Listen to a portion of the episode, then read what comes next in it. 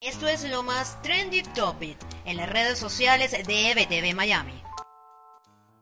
Hola, soy Karen Aranguibel y esto es lo más trendy en redes sociales de este lunes 27 de julio. Comenzamos por Venezuela. Los militares son tendencia este lunes. Dos noticias del mundo castrense marcaron la pauta de las redes sociales en Venezuela este 27 de julio. Fuerte Tiuna lideró durante todo el día la tendencia tras las recientes declaraciones de Nicolás Maduro al solicitarle a la Iglesia Católica sus recintos para la atención de pacientes con COVID, lo que generó fuertes críticas en las redes sociales y la pregunta de muchos usuarios de por qué no usar los comandos militares para tal fin.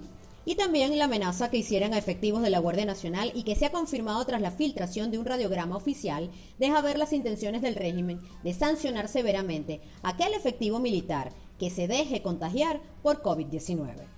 Maracaibo también fue tendencia, y esto por el caos y las colas kilométricas para surtir combustible con las que amaneció la capital zuliana.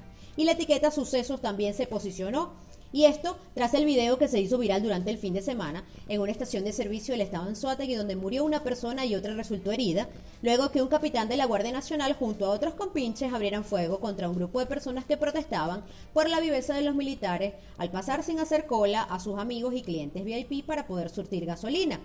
Luego que el resto de los habitantes de la localidad tenían más de 10 días esperando. Ahora nos vamos a las tendencias en Estados Unidos y sin duda alguna el béisbol ha sido noticia este lunes y es que la MLB y los Marlins han sido tendencia tras la suspensión de dos juegos de las grandes ligas. Tras el resultado positivo de al menos 14 personas en el equipo de los Marlins de Florida. Pero además de esto, Bob Bunny está de cumpleaños y en Estados Unidos lo celebran a lo grande, posicionándolo como una de las primeras tendencias del día.